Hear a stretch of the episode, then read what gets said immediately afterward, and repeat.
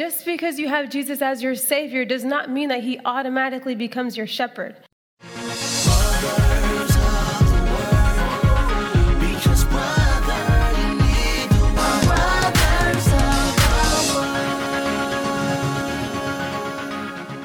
And now for Loved by the Good Shepherd. Welcome to Brothers of the Word because, brother, you need the Word.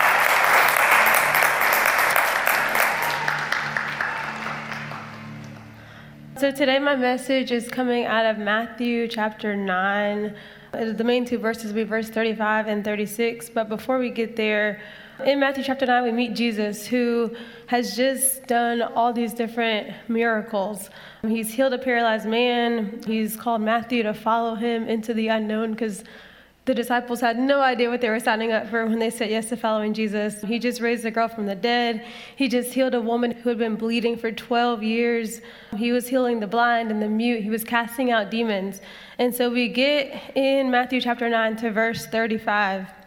And it says, Jesus went through all the towns and the villages, teaching in their synagogues, proclaiming the good news of the kingdom, and healing every disease and every sickness.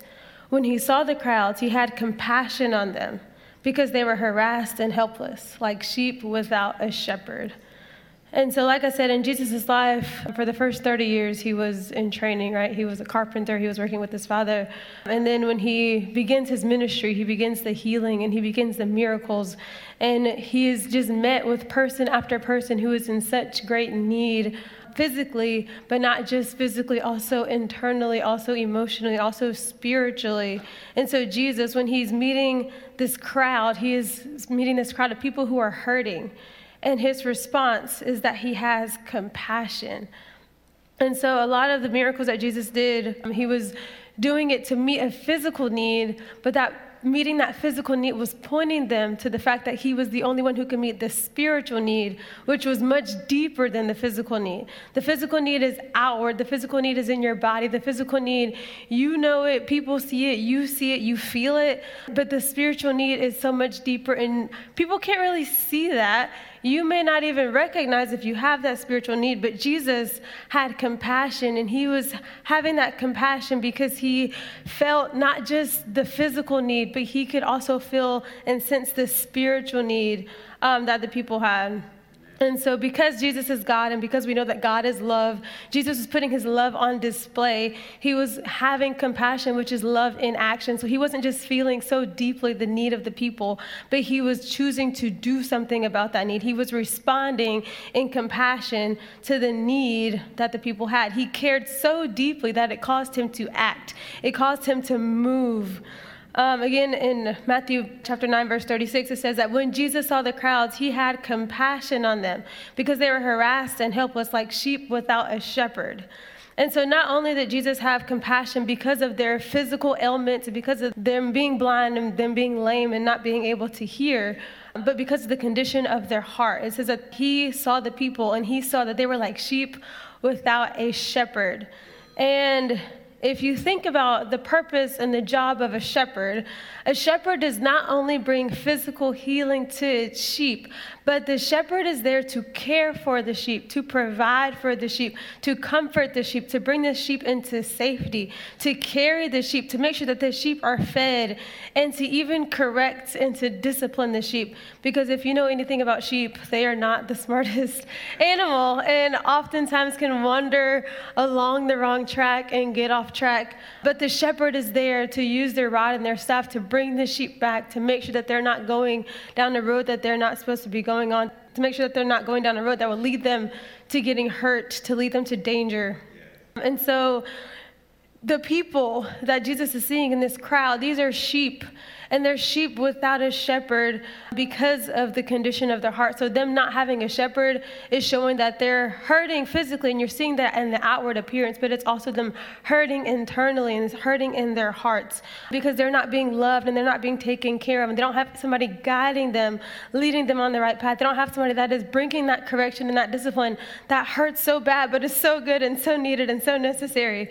And so that the reason that this just impacts Jesus so much, that he is filled with compassion for these people that are like sheep without a shepherd, is because he is the good shepherd and he longs to be their good shepherd, the same way that he longs to be our good shepherd.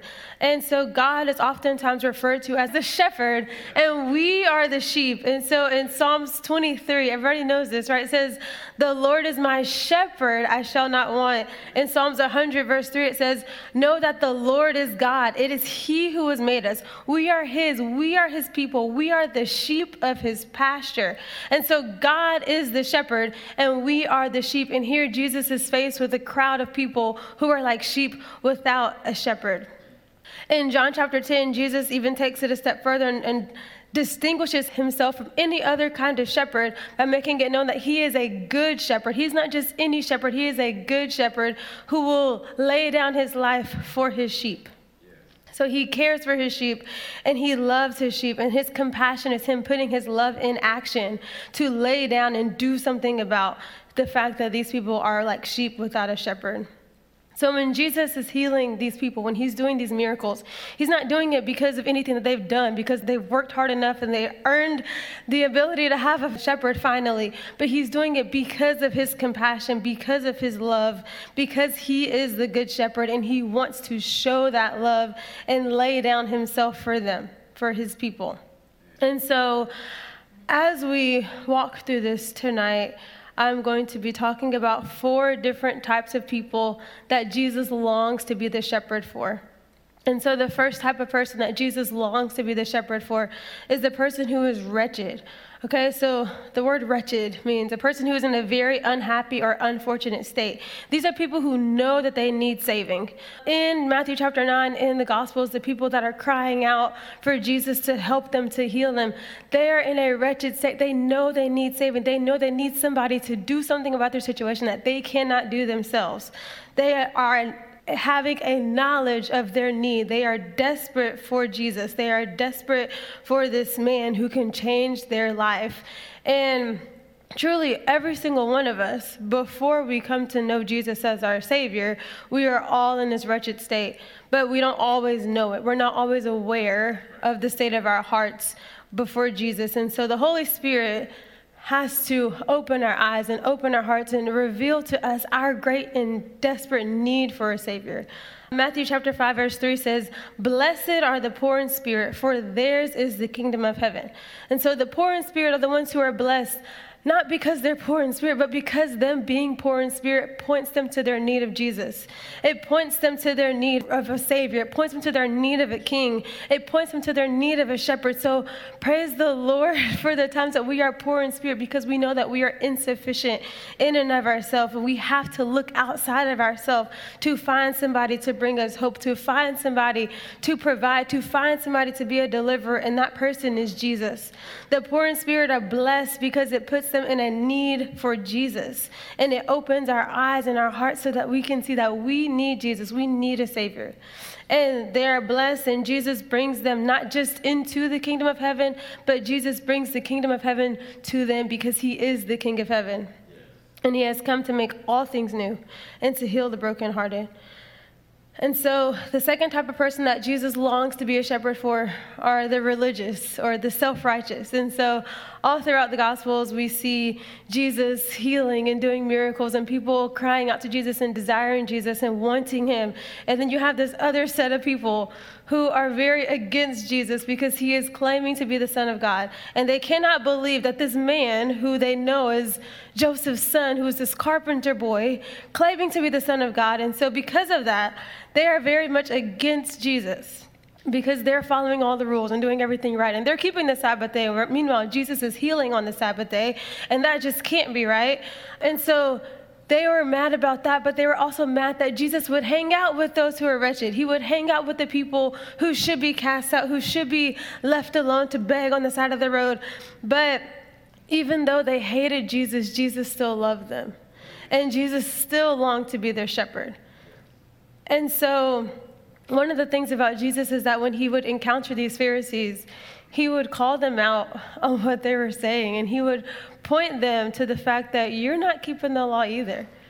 That you're also not perfect, that you're also not doing all these things that you're pointing fingers for. You're not doing them either. When they brought Jesus, the woman who was caught in the act of committing adultery, Jesus said, Let the man without sin cast the first stone.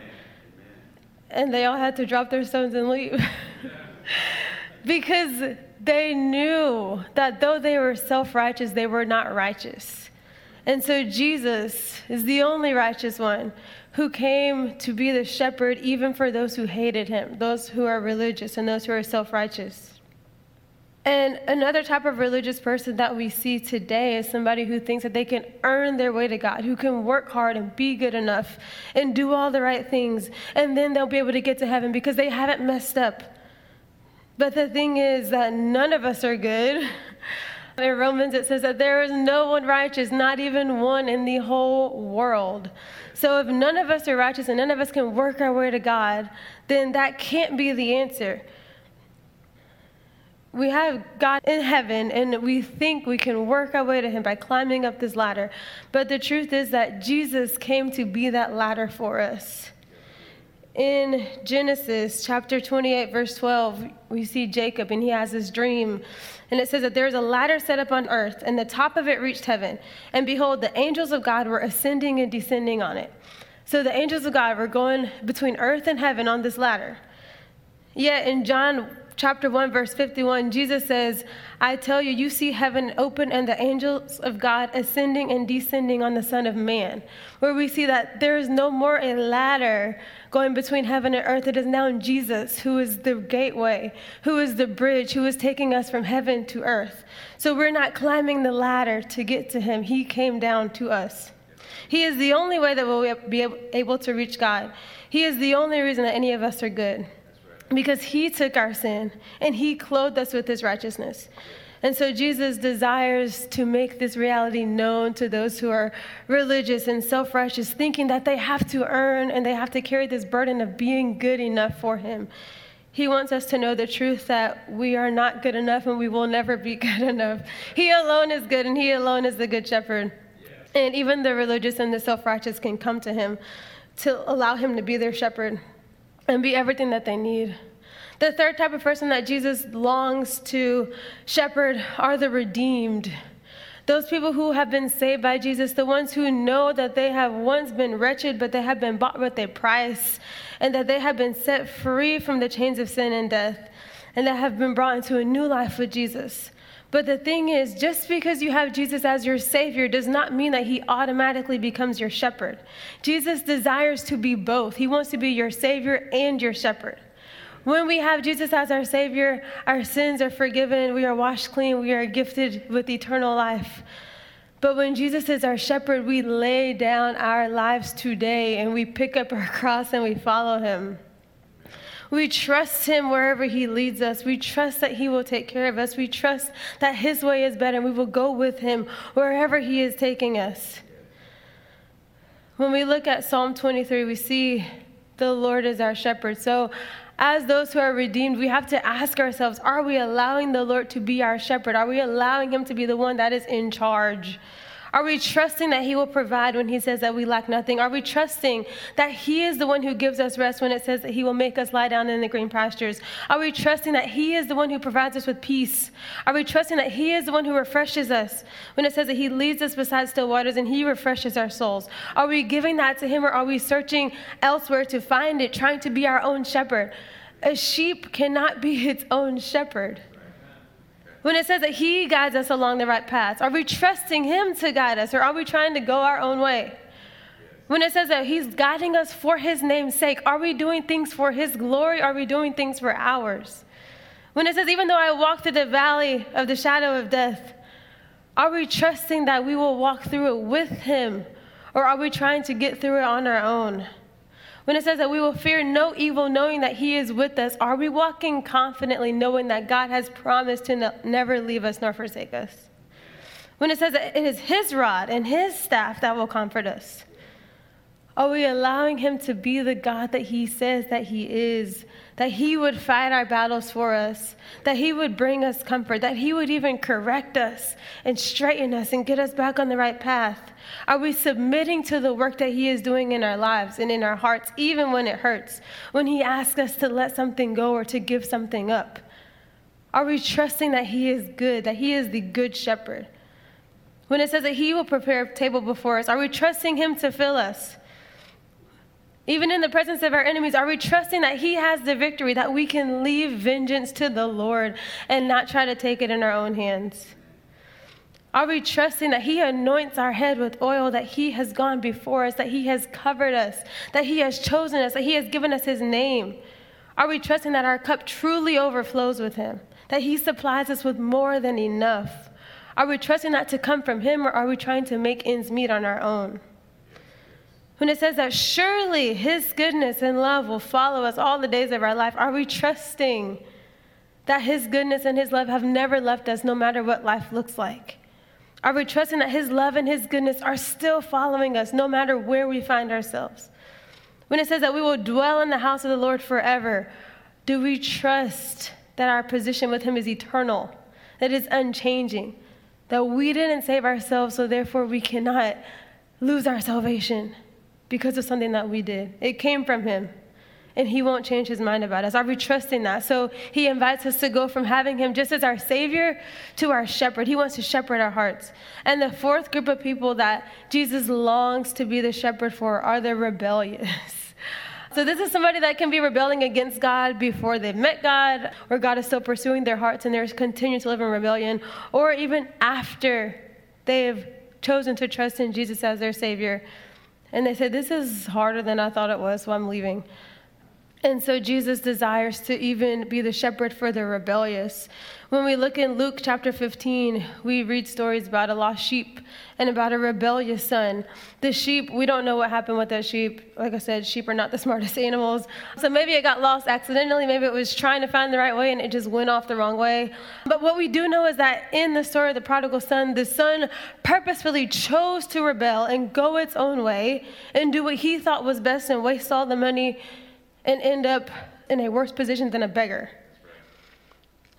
Either way, the sheep and the rebellious son are both in a dangerous situation because they are without their father, without their shepherd to take care of them. But what happened is that both the shepherd and the father came looking for them, found them, and then celebrated upon their return. And what happens with Jesus is that when he finally captures the rebellious heart, he is not scolding and punishing you and bringing you to a place of feeling condemnation and shame. He is celebrating your return back unto Him because He has longed to be your shepherd this entire time. And He desires for you to come back and to be under His care because under His care is the safest place we could find ourselves. So he desires to be the shepherd for the wretched, for the religious and the self righteous, for the redeemed and for the rebellious. And so, just because Jesus longs to be our shepherd doesn't mean that it automatically happens. Just because you long for something doesn't mean it automatically you get what you're longing for. So, here's how we let Jesus shepherd us. So, wherever you find yourself in those four categories, this is what we do. These are five steps to how we let Jesus be our shepherd. The first thing is to recognize our need for him, to recognize that we need a shepherd, to recognize that we cannot shepherd ourselves as sheep. To recognize that this is hard, but the Holy Spirit is with us. The second thing is to repent for our sin, to repent of wrongdoing, to return to Him, to turn away from what we once were finding our pleasure in and turn to Him. The third is to receive His forgiveness, to realize that He is not upset with you. He is not mad. He wants you to return and receive Him. The fourth one is to rest in His care, knowing that He is a good shepherd who longs to love and care for His sheep. And the fifth one is to remember the gospel. Remember His work on the cross. Remember what He did, knowing that what He did cannot change, and so therefore how He feels about you will never change. To remember His compassion, that was His love in action on the cross, His display of love where he didn't just look at us in this, our sin and the state of our hearts and feel bad, but he chose to do something about it. He himself never sinned, but he took on our sin. Therefore, he knows the weight of it, he knows how it feels. He is with us, and he chose to die for us so that we might live with him. And so now, when we allow Jesus to shepherd our hearts and we return to him and let him be the shepherd, he desires for us to go and share this with others and help other people have Jesus as their shepherd as well. In 2 Corinthians chapter 5 verse 18, it tells us that once we are redeemed, we are brought into this ministry of reconciliation, of bringing people back into a restored relationship with God. So we get to share the gospel with others in hopes that they would also be brought back to God and that they would also be shepherded by their Savior who longs to shepherd them. Jesus, as the Good Shepherd, does not just heal us physically, but he heals us spiritually and he brings restoration back to our relationship with God and to one another.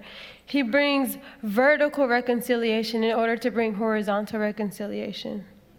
He brings reconciliation between us and God, us and our Father, so that He can bring reconciliation between us and the people around us. And we get to invite people into this relationship with God. We are a part of the ministry of reconciliation. So when Jesus is our shepherd, we are no longer belonging to ourselves, we belong to Him, and we are part of His ministry and what He wants to do. And what He wants to do is shepherd the people around us. And so in John chapter 10, verses 14 to 16, Jesus is explaining that he is the good shepherd and that he knows his sheep. He says, I am the good shepherd. I know my sheep, and my sheep know me. Just as the Father knows me, and I know the Father, and I lay down my life for the sheep. I have other sheep that are not of this sheep pen. I must bring them also. They too will listen to my voice, and there shall be one flock and one shepherd. And so Jesus even desires to be the shepherd for those who do not yet know him, those who have never heard his name, those who don't have his word, don't have access to it. He invites us to be a part of this ministry of reconciliation so we can go out and share this gospel, share this good news with people all over the world so that they would know that they have not just a savior, but a shepherd who cares for them and loves them and is shepherding them every single day. In Matthew chapter 9, verse 37 and 38, it says, Jesus is talking to his disciples. He says to them, The harvest is plentiful, but the workers are few. Ask the Lord of the harvest, therefore, to send out workers into his harvest field. So, my prayer is that we would ask the Lord to soften our hearts because the harvest is ready. The harvest is plentiful, the workers are few. So, may the Lord work in our hearts that we would go out and be the workers that are sent into his harvest to bring his sheep into his sheep pen so that he can be their shepherd. Let's pray. Father, thank you so much, God, for being a good shepherd. Thank you so much, Lord, that you came to redeem us, to save us, Lord, to restore us unto you, God.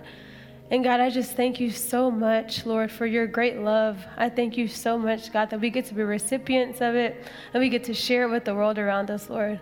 I pray that you would open our eyes, open our hearts, Jesus, that when we see people around us, Lord, that we would remember that we were once where they were. We were once wretched and lost, without a shepherd, without a Savior, Jesus. And we get to share your good news and your good gospel, Lord, to the people around us, Lord. Let us be bold in sharing your love. Let us be truthful, God. And let us have grace, Jesus, the same way that you've poured out your grace upon us time and time again, Lord Jesus. We thank you, God, for who you are. We praise you, Lord. In your name, Jesus, I pray, amen. Thank you for joining Brothers of the Word because, brother, you need the Word.